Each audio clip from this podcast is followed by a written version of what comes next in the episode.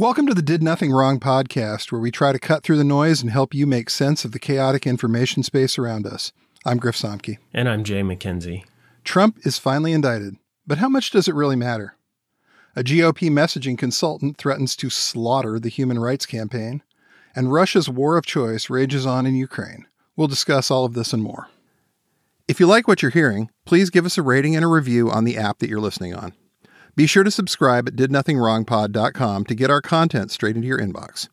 All of our work is free, but we're extremely grateful for paid subscriptions and donations that ensure that we can keep doing this important work. Thank you.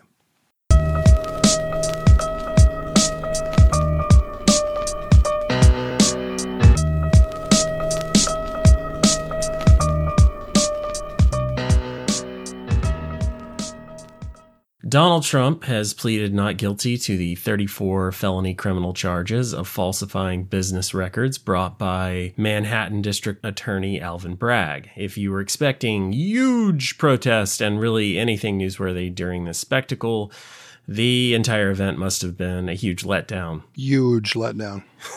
Looking at you, CNN, and No. everyone else who needs Trump to keep the lights on. But those ratings, got to have them. But mm-hmm. yeah, MAGA absolutely dramatized every detail of Trump's trip to Manhattan.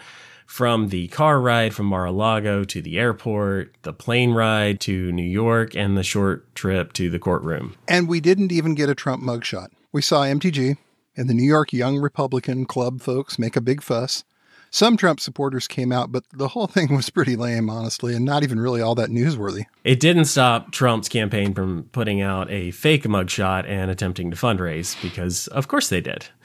Oh, they, they made a haul out of that. They made a whole lot of money out of that. And wow, yeah, what was it, like $10 million in the week that the indictment news dropped to the time he was actually indicted? Fleece the rubes. hmm I don't think I saw all of it, but I saw Jason Miller and Eric Trump and all the people. Poso was talking about Trump's trip to the airport as the funeral procession of the Republic. So we're looking now at this footage of President Trump as he's going up the stairs to Mar-a-Lago. uh, excuse me, up the stairs to Trump Force One. Left Mar-a-Lago for Trump Force One. The plane is taxiing off right now on its way to New York City. He he waved. He waved once to the cameras, to the crowd, and in a sense, he's waving goodbye to the republic that once was. He's waving goodbye to the country that we were. We are a new country now, and it's as simple as that. We are a new country now, and we are in uncharted waters. They had every every step uh, along the way. Look at the huge crowds and uh, Donald Trump is is bravely going to to stand up to the Soros funded DA and all of this. It's he got on a plane. There wasn't even a mugshot. We got a couple photos of him in the courtroom. Knowing Poso, it was that Easter Sunday energy coming up. He was going for a Palm Sunday vibe of him, you know, coming into Bethlehem to get persecuted. I think it was Gavin Wax, the head of the New York Young Republican Club, who put some picture up of him and Poso and a few other people standing in front of this huge crowd. Huge. Huge. And honestly, the majority of the people in the crowd were reporters. it was chaotic because they picked the most favorable image and and oh standing up to the world but it was just people were there for a story and there wasn't much of a story and MTG yelled some things after she got her little 60 minute spot hmm. and then proceeded to claim that the Democrats are the party of the pedophiles. Absolutely. That's a regular one for her. Great work, 60 Minutes. Really important, hard hitting journalism there. This is a person whose views on everything we absolutely need to know, guys. Thank you, Lesley Stahl. We appreciate that. Thanks, thanks so much. And and did they challenge her? Did they really push her? Did we learn anything new? No, she just was legitimized, and now it's easier for her and Kevin McCarthy to sell the she's she's learned. She's learned from her mistakes. She's matured as a person. Uh, sure thing. She's Sure. still still claiming that Joe Biden is coming for your children, and the Democrats are the party of the pedophiles. So I mean, she's not pushing frazzle drip anymore, which I suppose is an improvement, but not by much. Yeah, yeah. The Jewish space lasers were probably the high point of her crazy, maybe for now, for this this decade, but give her some time. I don't yeah, know. She'll top it. yeah, so we we got nonstop network coverage from I think just about everyone mm-hmm. other than MSNBC of Trump and the non-event. It was about all we heard for about the last week in mainstream media for this space. It was nothing but Trump is getting indicted and various rumors about how this was all going to go. Trump out there controlling the narrative on is he going to surrender? Is he not going to surrender? It was just an absolute shit show. And I'm glad that they finally got it out of the way. And it ended up just being this most anticlimactic thing. Yeah, it was tough for all the people who claimed that Trump was going to barricade himself in Mar-a-Lago or I, I, it's just Pulling OJ Simpson, you know, white Bronco right. with, you know, Jason Miller driving or whatever they were planning on doing. Yeah, yeah. Uh, it was it was just a, a lot of nothing. But they can't help themselves, and even though it's it's easy to poke fun at CNN here, uh, while their their television coverage leaves a lot to be desired, their journalists are still good. And on that note, let's let's read a little bit of of their CNN's coverage of the case from Jeremy Herb, Kara Scannell, and Lauren Del Valle. They write Trump surrendered and was placed under arrest Tuesday before he was arraigned in a historic and unprecedented court appearance, in which the former president heard the charges against him for the first time. While the arraignment was routine, the case is now poised to linger over Trump's 2024 candidacy as he fights the charges both in court and in public. Prosecutors allege that Trump sought to undermine the integrity of the 2016 election through a hush money scheme with payments made to women who claimed they had extramarital affairs with Trump. He has denied the affairs. Trump was part of an unlawful plan to suppress negative information, including an illegal payment of $130,000 that was ordered by the defendant to suppress the negative information that would hurt his campaign, prosecutors alleged. Trump repeatedly and fraudulently falsified New York business records to conceal criminal conduct that hid damaging information from the voting public during the 2016 presidential election, according to the charging documents. After the arraignment, Trump immediately flew back to Florida. He held an event with his supporters Tuesday evening at his Mar a Lago resort, where Trump made his public case against the indictment and previewed how he intends to fight the charges politically as he runs again for the White House in 2024. While he was warned by Judge Juan Merchan during Tuesday's arraignment not to make comments that could, quote, jeopardize the rule of law, unquote, or create civil unrest, Trump railed later that evening against Manhattan District Attorney Alvin Bragg and the judge himself. The criminal is the district attorney because he illegally leaked massive amounts of grand jury information. For which he should be prosecuted, or at a minimum, he should resign. Judge, with a Trump hating wife and family, whose daughter worked for Kamala Harris and now receives money from the Biden Harris campaign and a lot of it. I want to talk about the threats because plenty of MAGA, including Don Jr., almost immediately went after the daughter of the judge overseeing Trump's case. But before we get to that, I did want to mention some details about the trial itself. As of now, the current trial date is set for January 2024, so we're nine months out. But Trump and his legal team are going to do absolutely everything possible to delay the trial as long as possible. This is recent reporting from Politico. They write Trump has spent decades refining tactics for prolonging his legal fights as his lawyers attempt to outwait and outlast the patience of his adversaries. Though a criminal indictment presents him with a different set of options and obstacles than his many previous bouts in civil court, there is still a substantial menu for him to choose from. Quote, if they're doing their job, they're going to do everything they can to delay, delay, delay, delay, said Catherine Christian, a 30 year veteran of the Manhattan District Attorney's Office, who is now a defense attorney. Quote, every single motion they can think of, that's what they're going to file, unquote. Among the moves that could chew up time an attempt to dismiss the entire case, a bid to relocate his trial outside of New York City, an effort to disqualify the prosecutor or judge in his case, a bid to move the case from state to federal court, extensive negotiations over security protocols for his appearances in court, and a motion to reduce his charges from felonies to misdemeanors.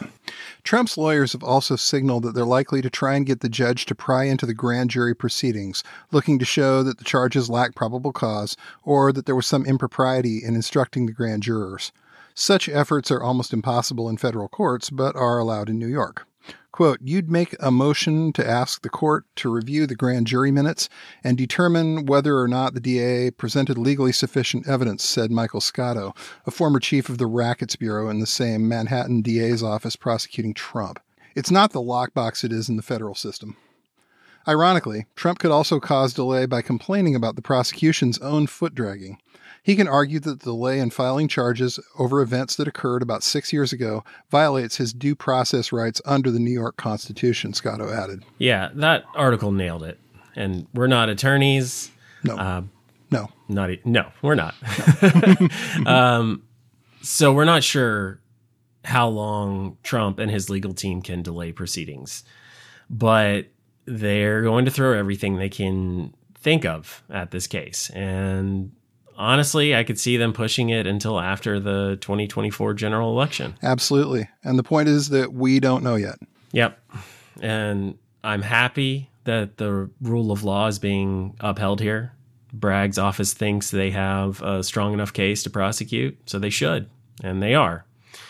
But zooming out a little bit, it's pretty clear from the reactions we're seeing both by Republican politicians and the online influencers this indictment is going to help Trump win the Republican primary. Right. But at the same time, it's really difficult to see any way that this helps Trump in the general election. Outside of the MAGA base, Americans are really tired of the drama around Trump. They're sick of the divisive rhetoric, and they really don't want to elect a man who might ultimately end up as a convicted felon. And this is still only one of many investigations into Donald Trump that's still ongoing. There's the case in Georgia surrounding attempts to overturn the election. Special counsel Jack Smith continues looking into Trump's handling of classified documents. And there's the civil case brought by New York Attorney General Letitia James. The MAGA response in those cases is very likely to mirror what we saw yesterday, isn't it? It's what they do. Yeah, uh, of course. It's the same playbook, and they're just rolling it out once again. And here's what Don Jr. shared yesterday. He shared an article from Breitbart, and Don Jr. writes in the tweet, which he also posted on Truth Social, because of course. Of course. he said, seems relevant. Yet another connection in this hand picked Democrat show trial. The BS never ends, folks. Daughter of judge on Trump case worked on Biden Harris campaign. So I'm not I'm not going to get into the details of the story. I'm not even going to dispute the facts of it. It's entirely possible that the daughter did work on the Biden Harris campaign. But this article included a picture of the judge with his daughter. It's very clearly intimidation, mm-hmm. despite all the Republicans who say it's not, it's just a fact. It puts a target on her back. She is a young woman who should not have to live in fear of some right wing nut job doing God only knows what. But now she has to, and that's awful. But we've seen them do this more times than I can remember. They scrutinize every judge, every opponent, every person that is a threat to them, every member of the jury, and and they look for a person that they can scapegoat and they go looking for that narrative and eventually they find someone with a detail that they can exploit to their benefit. Mm-hmm. And, you know, Don Jr. wasn't even the only Trump that shared that article. According to Jezebel, Eric shared it too. And he wrote, well, They are all handpicked. It is all prearranged. This corruption is on a different level. Again, this is what you, like you said, this is what they do. They go after any detail they can find. It's never about we're innocent. It's about, hey, look at these other people, look at their crimes, look at what they're all about. Right. And it's not even strictly Democrat and Republican. If the judge's wife had worked for Jeb Bush's campaign, they would do the mm-hmm. same thing. It's the rhinos. They're gonna they might oh the daughter is a is a liberal and a Democrat and Antifa and the, the wife is a rhino Republican and see now they're joining forces to bring Trump down once again. Mm-hmm. Yeah, it's, as it's long anything. as it's not America first or you know MAGA, they're going to go after it. The goal here is to intimidate anyone who may hold them accountable, such as the judge, but it's also a way of convincing the MAGA audience that this trial is illegitimate. The idea being they're a Democrat. Democrats hate us. This is all a witch hunt by Democrats to bring down your favorite president. So if you or your family member donated $5 to a Democrat or or a RINO or said Joe Biden is good or, Donald Trump is bad on social media at any point, at any time, they will strip any context from that and they will go out with their team of rat fuckers who are going to find that post or that donation and it's going to get shared on every right wing blog or Rumble stream from now until the end of the trial. Mm-hmm. And even then, they might keep bringing it up after the trial if it fits the next narrative they're trying to sell. That's what they do. Mm-hmm.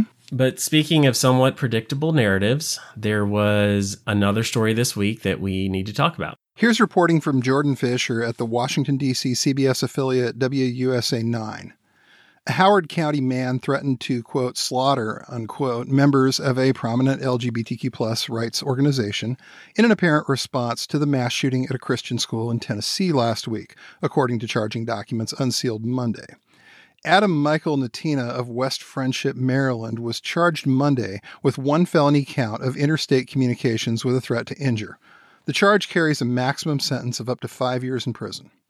In the voicemail, Nettina allegedly appeared to reference the Covenant school shooting and repeatedly threatened violence. Quote, You guys going to shoot up our schools now? Is that how it's going to be? You just going to kill little kids? Nettina reportedly said. Let me tell you something. We're waiting. We're waiting. And if you want a war, we'll have a war. And we'll fucking slaughter you back. We'll cut your throats. We'll put a bullet in your head. We're not going to give a fuck. You started this bullshit. You're going to kill us. We're going to kill you 10 times more in full. Investigators identified Nettina by tracing the phone number that placed the call back to his parents' house in West Friendship, where, according to a Substack post, he had recently moved home. They also confirmed with his former employer, a direct mail firm in Ashburn, Virginia, that serves conservative candidates, that Nettina had left his position in February and moved home to Maryland. According to Nettina's LinkedIn page, he had previously worked for the firm as a campaign copywriter, developing direct mail fundraising copy for clients, quote, including House Freedom Caucus members and leading Republican challengers in targeted races. Unquote. The article later adds Nettina's articles for Catholic Vote include a June 2016 piece in response to the fatal shooting of 49 people at the Pulse nightclub in Orlando titled, quote, We have nothing to apologize for, unquote and a piece published Thursday about the resignation of Arizona Governor Katie Hobbs' press secretary titled, quote, Democrat spokeswoman resigns after inciting violence, unquote. The article included a section called Trans Radicalization is Growing, which warned about the purported risk of violence from the April 1st Trans Day of Vengeance, a hyperbolically named annual event near the Supreme Court meant to raise awareness for transgender issues. The event was canceled last week after organizers said they received a credible threat of gun violence. Both articles were removed from Catholic Vote's site shortly after WUSA 9 reached out for comment on Tuesday, although they remained available on the Internet Archive. So, this gets into what we talked about in our previous episode about Trump's rally in Waco and the significance of that particular location to the far right. So, let me read from Kathleen Belew's thread here. This was on April 3rd. She wrote, People who are writing there are no signs of extremist reactions to the indictment should not look for attacks on New York City tomorrow, meaning the day that Trump visited the courtroom in Manhattan. She continues, they should look for lone wolf style attacks in two weeks. Mass casualty attacks, not January 6, follow the Waco reference. We are approaching the Oklahoma City bombing anniversary. April 19th, and we should watch targets like federal buildings, courthouses, people seen as enemies of the white power and militant right movements, and infrastructure and symbolic targets. It won't be a mass protest like January 6. In this historian of the movement's humble opinion. And these alleged threats made by Adam Nettina against the LGBTQ community are in line with these sorts of responses.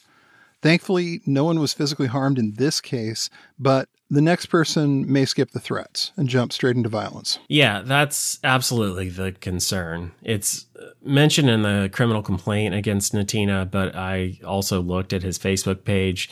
He posted some pictures of his rifle there. Let me read from the criminal complaint here, actually. It's page four. It's page 4.17. On March 7th, 2023, an article attributed to quote, Adam Nettina, unquote, was posted on the personal blogging website Substack. In the article, Nettina wrote that he recently moved back to his childhood home in Maryland. At the end of the article is a byline that reads, quote, Adam Nettina grew up in Ellicott City and has spent most of his life trying to escape Maryland. He likes to drive his Mustang into the West Texas desert and shoot Coors Light cans with his 1969 Tula AKM. I, unquote. I believe that in this byline, Nettina is referencing the 1969 Tula AKM semi-automatic rifle, which he posted pictures of on November 24th, 2021. And I did also want to say that we looked through Facebook and there are several pictures that his friends posted of Nettina at the gun range mm-hmm. with different weapons. He is definitely a weapons guy. And we also found the Substack article mentioned there, which lists Adam Nettina as the author. Here's what he published about a month ago. My despair started at the end of a two year relationship with the woman I was supposed to marry. It got worse when I decided to quit my high paying political consulting job in D.C., seemingly convinced that America is too far gone to save. It snowballed when, in a panic, I declared to everyone I knew that I was fine, just fine, and taking some time for myself all the while isolating myself from family and friends, and really just taking time to get craft beer trashed on golf courses, ski slopes, and hiking trails. Into this self inflicted disaster, poor decisions, bad luck, and objectively God's plan for me, I moved back to my childhood home in Maryland to get my bearings and crash out of the watchful eyes of all the people who used to tell me how much potential I had. Continuing here with the same post, and for context, Nettina is comparing himself to Guy Crouchback. He's the main character in the Second World War trilogy, Sword of Honor, written by the late English novelist Evelyn Waugh. Nettina wrote, At the risk of drawing attention to myself from FBI informants, who, you know, are actively spying on Catholics these days, I've noticed Waugh writes Crouchback in a way sympathetic to many of today's conservative Catholic men. At a time when Vladimir Putin defends the institution of the family, while our own government raids the homes of pro life activists, many of us 20 and 30 somethings want nothing to do with secular, neoconservative, and neoliberal crusades. We have seen American empire in the dollar signs of Raytheon contractors and rainbow flags over Middle Eastern embassies, and it's not something for which we can pledge allegiance. All this begs the question if there are no good guys left on a grand scale, and if your vocation is seemingly dead in the water, and if your faith compels you to view this world as your ship and not your home, what the hell are you supposed to do at the ripe old age of 34? Yeah, it seems like he decided what you're supposed to do is call in some threats to the local LGBTQ plus group that is standing with oppressed minority groups. Because no political solution, again. Sometimes I want these people to reach deep into their locker and think, what would Jesus do? Would he tell you to call in these death threats? Because I feel like he wouldn't. No. I feel like that's not the teachings that I learned in Sunday school. Yeah, same here. I don't remember anything about Jesus and an AR 15. That just was not on the menu. Yeah. Of course, I was raised Catholic, so maybe it's different elsewhere. Uh, I'm Presbyterian, and it, this guy appears to be Catholic, so if anything, you should know better than me. Yeah, man. Sorry. I missed that, that day in Sunday school. I missed a few, but apparently that was a day I really missed. Uh, yeah. I mean, it's not funny, but it's so absurd and absurdly wrong and absurdly not Christian. And these people still claim to be following the light of of biblical teaching, and it, it's It's just not. it's just not. The phrase Prince of Peace got kicked around a lot when I was a lot younger, and I can't figure out how you're getting from that to the idea that, you know, Jesus would take an AR 15 down to the, the Human Rights Campaign. Yeah. And and we're sharing all of this because if what's alleged here is true, Adam Nettina seems to fit the profile we've come to expect from potential lone wolf targets. This is a guy who's clearly going through some things in his personal life. His relationship ended. He lost his job. He moved back in with his parents. He's probably got too much time on his hands and then he hears about this awful mass shooting at a school in Nashville, Tennessee. Even the things that he wrote about in that Substack article, talking about Raytheon contractors and rainbow flags, it's all the memes of the far right. It's mm-hmm. all the the MAGA memes, and the he's.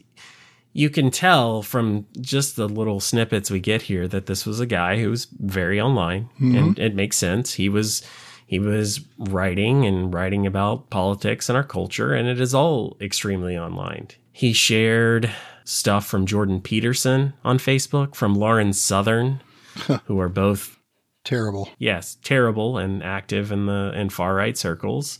He shared stuff from Rand Paul. He shared articles from places like Breitbart. So you can imagine the sort of stuff he was reading. And I want to make it clear here that we don't have a whole lot of compassion for this guy. Plenty of people have bad patches in their life. Plenty of people go through breakups. Most of them don't get over it by calling in death threats to the local LGBTQ outfit. That's just not something that we're at all down with or sympathizing with here. And like we talked about before, right wing media claimed without evidence that the Nashville mass shooter was targeting Christians. They framed this story as a supposed Christian massacre by trans terrorists. Again, they could not prove this, but the claim was everywhere. So here's this guy, Adam Nettina, who is himself a Christian. He's written anti trans articles before for a Catholic website.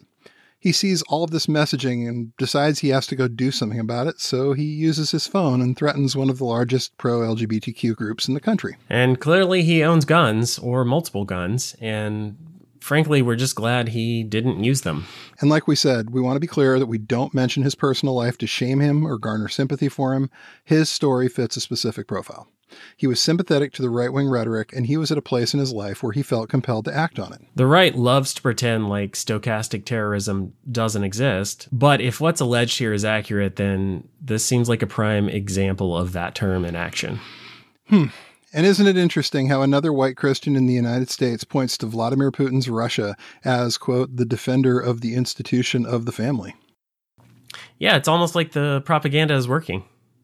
I wouldn't be surprised if Mr. Nettina resurfaces one day with a Russian, Slavic, or Italian wife. That does seem to happen sometimes. And anyway, speaking of Russia, there's a lot of news related to their war of choice in Ukraine and on the domestic front in the Russian Federation. Rather than trying to stick on one topic, we wanted to quickly recap several because there's there's quite a bit to keep up with. And let's just hit some of the most important points here. First, the Russian government is holding Wall Street Journal reporter Evan Gershkovich as a hostage. The Russians predictably call it something else, but let's be real here. They arrested a journalist on trumped up espionage charges, and they're refusing to release him.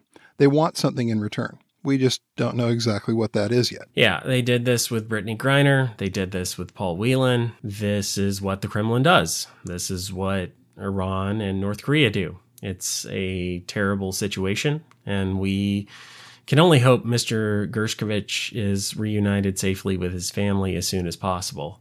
And I and I will say the the Wall Street Journal has done an admirable job of getting the message out and humanizing him and explaining that this is a man who wrote about Russia because he cares about the Russian people. They make it clear that he wanted his reporting to make a difference. He he wrote about a place he cared about where he knew people. I, I don't I don't think it's possible to be a a journalist who covers Putin and the Kremlin honestly who can feel any sort of camaraderie or or love for the Russian government, but I think he he cared about the Russian people and perhaps he was taken advantage of or picked because of that because he put himself in harm's way. And it's it's terrible what has happened. And I I just I hope that he comes home soon. Definitely. In other Russia related news, Finland is now a member of the North Atlantic Treaty Organization, which just happens to double the amount of border Russia shares with NATO members. According to NATO Secretary General Jens Stoltenberg, Putin had, quote, failed in his attempt to, quote, slam NATO's door shut, unquote. Stoltenberg was also quoted as saying, Today, we show the world that he failed, that aggression and intimidation do not work. Instead of less NATO, he, meaning Putin, has achieved the opposite more NATO. And our door remains firmly open, unquote. So, Finland's history with Russia is fairly complicated. Prior to becoming an independent nation in 1917, Finland existed as the Grand Duchy of Finland. This was an autonomous or self governing region within the Russian Empire. They then fought against the Soviets twice in World War II before eventually making peace with Stalin. But during the Cold War, Finland stayed neutral. And even though the country has increasingly looked westward after the collapse of the USSR, they Finland joined the European Union in 1995. The country has maintained at least nominal neutrality in their dealings with NATO and the Russian Federation. That is until Russia launched their full scale invasion of Ukraine in February 2022. Yeah, war crimes and the kind of death and destruction that the Kremlin chose to unleash can change opinions really quickly. And, and like, it seems like they did here. And like you said, Finland's been to war with these people two times before. They know exactly what they're getting into with the Russians. Yeah, they learned the hard way. Uh huh. And that is generally the case when you are Russia's neighbor. And this is why Finland is a fortress. They have up to 900,000 folks in the reserves. That practically every man, woman, and child in the country knows how to have some level of military training. And they have basically hardened the country.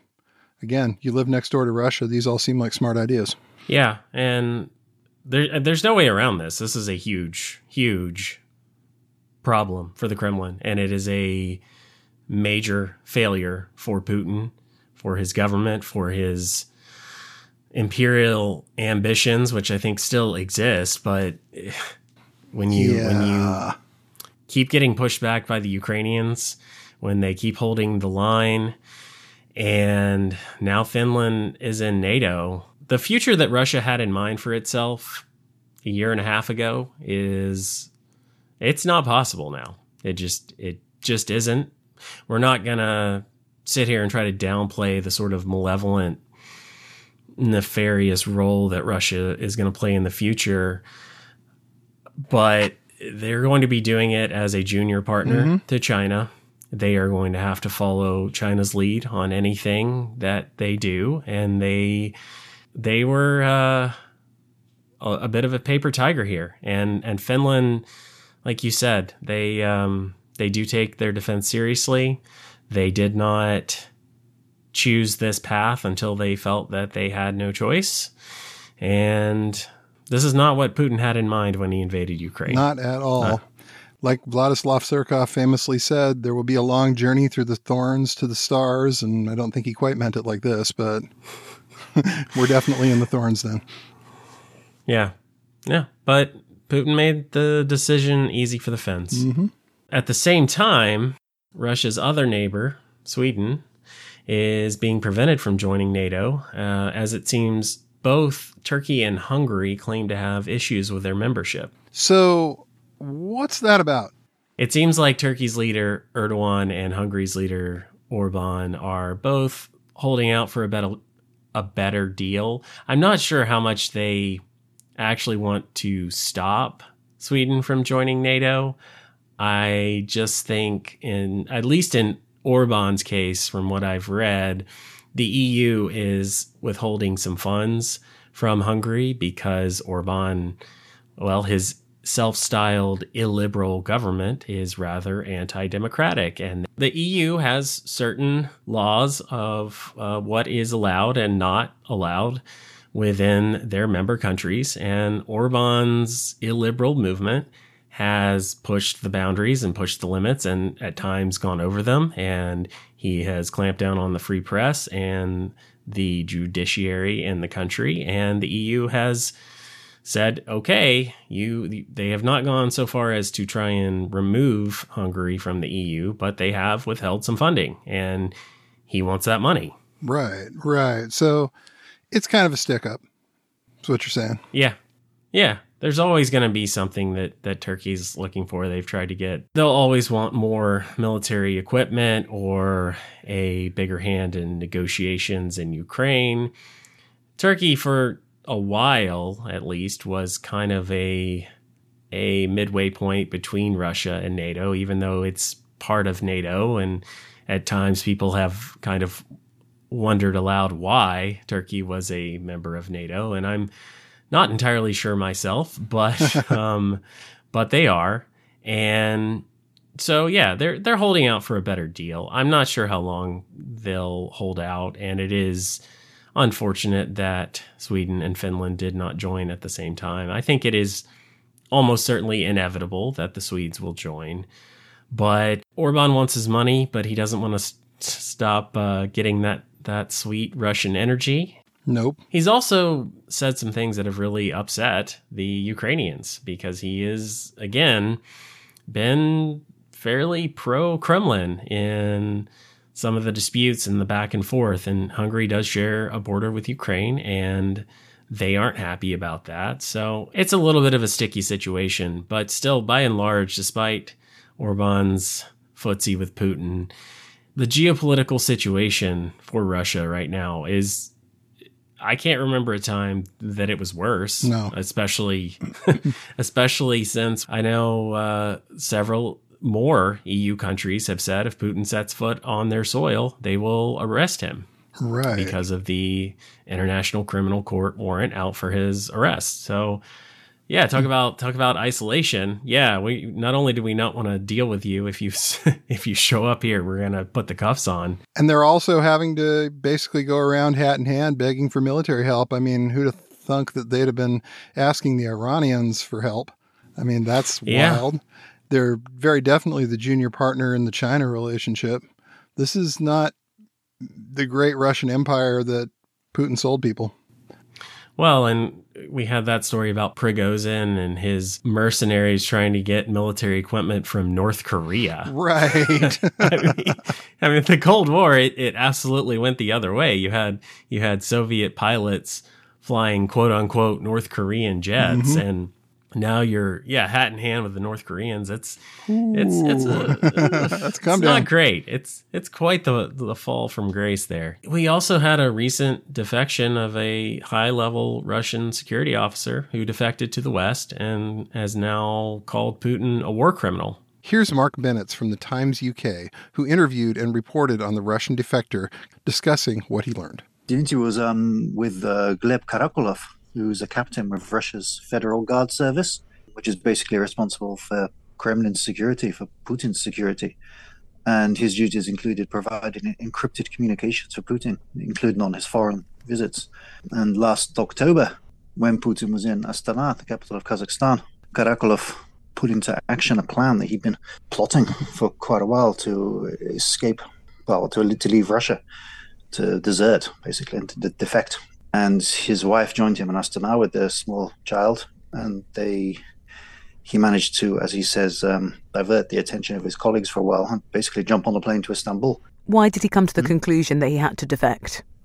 because he said he could no longer take orders from a war criminal, uh, i.e., Putin, and that the war is basically the genocide of the Ukrainian people. He didn't want anything to do with it, and he also wanted his daughter didn't want his daughter to grow up in Putin's kind of highly militarized totalitarian totalitarian Russia.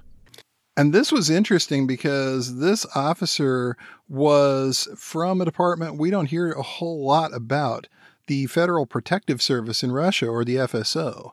These are Putin's Praetorian Guards. These are the ones that keep a very close eye on him, on the president, they go around and make sure that nobody is messing with Putin or his money. Yeah, that that is that is another key point is the the FSO is in charge of the money. Mm-hmm. when you have a mafia state like Russia and you have a lot of illicit funds, we you're you're going to run into the issue of needing to keep rather detailed receipts and records of where that money has been put because you can't keep track of all those anonymous LLCs nope. in your head. You have to have a master ledger somewhere. You have to be able to check on those funds because you have to know if someone is skimming uh-huh. from your anonymous LLCs. I mean, you're banking with criminals, folks. right. And and we know from the offshore leaks database and from subsequent reporting that from the Guardian, from OCCRP that the Russians laundered a lot of this money and some of it is directly owned by Putin and also by close friends and oligarchs in the country. And there's also disputes about who actually owns some of the money because, again, you can you can say it's owned by Putin's judo partner, but if it's in an anonymous LLC and Putin is still running the country, uh, who does who does it really belong to? Right. And who needs it that week? So part of the FSO's remit essentially is yes, they provide physical protection for Putin, for government officials, for his closest advisors, but they also track the money. And there's no telling what this particular FSO officer knows or doesn't know, but it's not something we in the West talk about very much, but it is a very important uh, agency right. for this uh, very increasingly secretive regime. And yeah, you don't want to have too many of these because you don't you don't know what he knows, you don't know what he took with him. And and that's scary. And we we know Putin is rather paranoid already and in some cases he has reason to be but too bad don't be don't be a war right criminal. and this guy definitely seems like he's got some stories to tell i'm sure he's telling them to the relevant western intelligence people at this point and it's interesting to see where it goes from there yeah. And finally, former President Bill Clinton made a statement about Russia's invasion of Ukraine in which he expressed regret for his role in the 1994 Budapest Memorandum, in which Ukraine gave up their nuclear weapons stockpile in exchange for security guarantees and a promise that Russia would not invade. He said, I feel a personal stake because I got them, Ukraine, to agree to give up their nuclear weapons, Clinton said. And none of them believe that Russia would have pulled this stunt if Ukraine still had their weapons. Yeah, he's right. They wouldn't have. If Ukraine still had nuclear weapons, Russia would not have tried this. Nope. And if there's a lesson to be learned from U.S. international policy for the last 20 to 30 years, it's that you don't give up your nukes. It's the reason North Korea won't do it. And it's why Iran is still working so hard on their their own nuclear program. And this is part of the reason why we owe Ukraine our continued support. We, the United States, made some mistakes. We convinced Ukraine to give up their nuclear weapons in return for territorial integrity. Well, aiding their defense of Russia's full scale invasion is the absolute least we can do in return. Absolutely. Slava Ukraini. Heroyam Slava. Thanks for listening to the Did Nothing Wrong podcast. You want to hear more, you can go to didnothingwrongpod.com. You can also follow us on Twitter at James, the word four, and the letter M, all one word, and Grizza BJJ, G R Z A BJJ, as well as DNW Pod. Thanks again for tuning in, and remember, everyone mentioned did nothing wrong.